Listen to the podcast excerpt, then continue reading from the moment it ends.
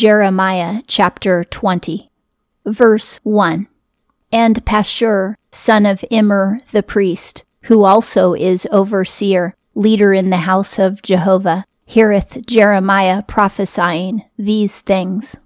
Pashur is one of the Levites who helps out in the temple, and his father is a priest. And he heard Jeremiah's prophecy. 2. And Pashur smiteth Jeremiah the prophet, and putteth him unto the stocks that are by the high gate of Benjamin, that is by the house of Jehovah. They had stocks to punish people up near the temple by the Benjamin gate. This gate is named after the tribe of Benjamin, and Jeremiah is from the tribe of Benjamin, so he is in the stocks in that area. The stocks are when they put your head and your hands in a hole and then they clamp down the top so that you can't sit down or rest or go to the bathroom or eat or drink. This evil temple leader is punishing Jeremiah for speaking the truth. Religious people persecute those who are speaking the truth the most because religion protects them and it gives them an income, and they don't want the gospel to replace their income because they make a lot of money from people by teaching religious rules. So they get very offended when somebody comes in and says the truth that will set people free so that they're no longer servants to the religious organization. 3. And it cometh to pass on the morrow that Pashur bringeth out Jeremiah from the stocks. And Jeremiah saith unto him, Not Pashur hath Jehovah called thy name, but Magor Missabib. Pashur probably thought he was a really nice guy because he took Jeremiah out of the stocks after 24 hours. He probably felt that Jeremiah's punishment wasn't enough and that he was very gracious and merciful to let Jeremiah out. And Jeremiah says to him, The Lord has given you a new name. Pashur's given name by his father means whiteness, and white represents righteousness. He was supposed to grow in righteousness, but he wasn't righteous at all. And now the Lord has given him a new name, which is Magor Missabib, and that name means that you will have fear from every side. The Babylonians are going to encircle Jerusalem. The Lord is saying that they're also going to encircle Pashur. 4. For thus said Jehovah, Lo, I am making thee for a fear to thyself and to all loving thee, and they have fallen by the sword of their enemies, and thine eyes are beholding. And all Judah I give into the hand of the king of Babylon, and he hath removed them to Babylon, and he hath smitten them with the sword. Jeremiah says, Your entire family will either die before your eyes, or you will see them taken captive by the Babylonians and then killed in Babylon.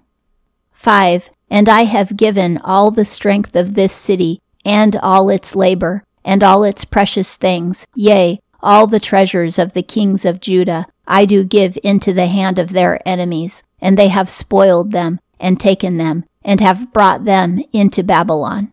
He's given all of the treasures of the kings of Judah to the Babylonians. They took whatever they wanted, if there was any treasure left behind, it was because the Babylonians weren't interested in it. But they didn't take the ark. The ark is a treasure of the King of Kings, our eternal God.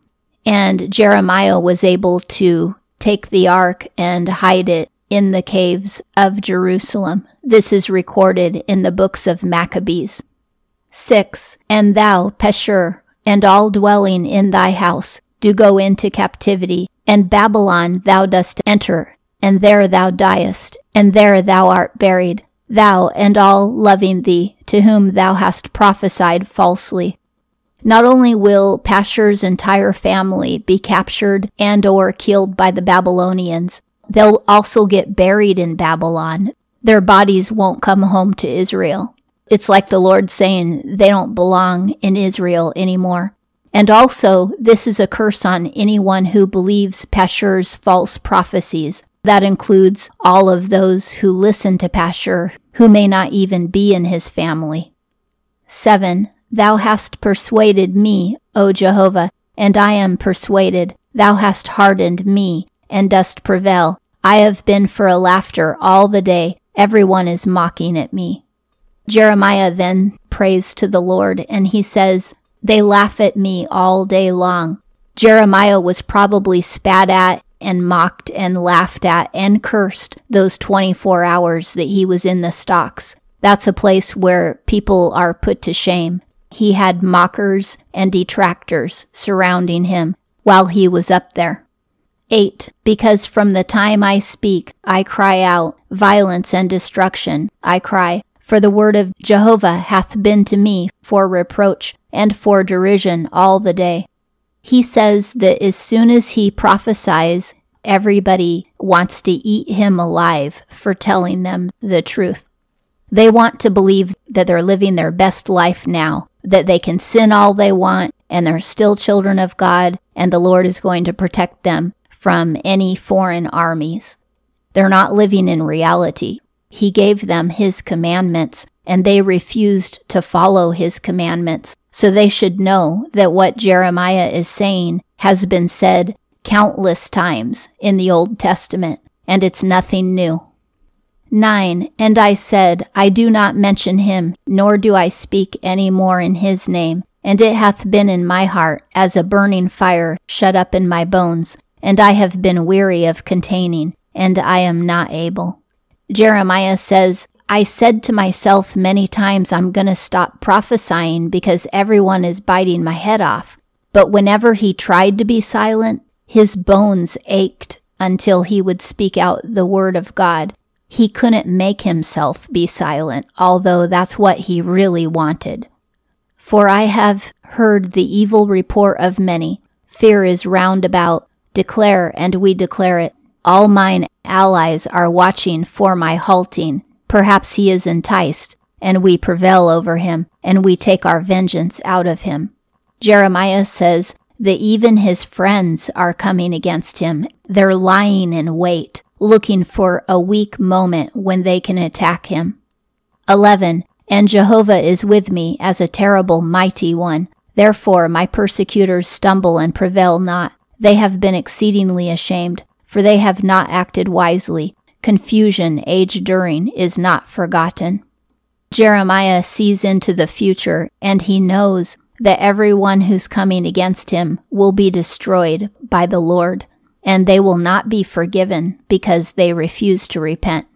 12. And, O Jehovah of hosts, trier of the righteous, beholder of reins and heart, I do see thy vengeance out of them, for unto thee I have revealed my cause. Jeremiah says that the Lord tests the righteous. He tests their heart and what they're really made of. So if you think you're righteous, don't be surprised when the Lord tests you and puts you through the fire and allows you to be tempted by Satan. The Father even allowed the Son to be tempted by Satan, and we're not better than Jesus. So we should expect tribulation and testing in advance so that when it comes, we will pass that test. If Satan tempts us when our guard is down, we can very easily get tricked and fall into his trap and lose our faith. But if we know in advance that testing is coming, then when it comes, we'll recognize it for what it is and will stand true and faithful to the Lord. And that's why he tests even the righteous, because true righteousness passes the test. Otherwise, it isn't righteousness. Sometimes we may think we're righteous, but then if the doctor says we have some terrible disease or if we lose our job, or if somebody in our family turns on us, then all of a sudden our faith turns to jelly and we get hateful and angry toward the Lord. And then we run out in sin to get our needs met. And that is definitely failing the test. So be prepared in advance and look and watch and wait and pray for yourself. And then when trial comes, you'll know it's a test and you'll know how to pass it and you'll glorify the Lord and praise Him in your suffering, and then you'll come through it. 13. Sing ye to Jehovah, praise Jehovah, for he hath delivered the soul of the needy from the hand of evildoers. Sometimes people can kill us or they can persecute us in other ways, but they can never make us lose our salvation. And ultimately, we will be delivered from the hands of all evildoers, even if we have to suffer a great deal in this life. And Jeremiah was suffering horrendous pain and torment. The entire town wanted him dead. 14. Cursed is the day in which I was born, the day that my mother bare me. Let it not be blessed. This is also what Job said when his life was destroyed because he was righteous. Now Jeremiah is saying the same thing after his life has been destroyed because of his righteousness. Jesus also had his life destroyed, and John the Baptist had his life destroyed because of their own righteousness. We shouldn't be surprised when things get bad. In fact, it's all part of God's plan, and it will result in greater rewards in heaven if we make it through that fire with faith. Be looking to the future. Your rewards are eternal, but you won't have rewards if your faith can't make it through the fire. 15. Cursed is the man who bore tidings to my father, saying, Born to thee hath been a child, a male, making him very glad. Jeremiah didn't get his best life now. He never got married. He never had a family. Nobody liked him. In fact, everybody wanted him dead. Even close associates were plotting against him. His life was not a fulfilling life at all. 16. Then hath that man been as the cities that Jehovah overthrew, and repented not, and he hath heard a cry at morning, and a shout at time of noon. Jeremiah is saying, Whatever man gave the good tidings to my father that I was born, that man will be overthrown, and he will see great pain. Now, this is literally true because that man is probably one of Jeremiah's haters who isn't listening to the prophecy and believes that the Babylonians are going to be really nice to the people of Jerusalem.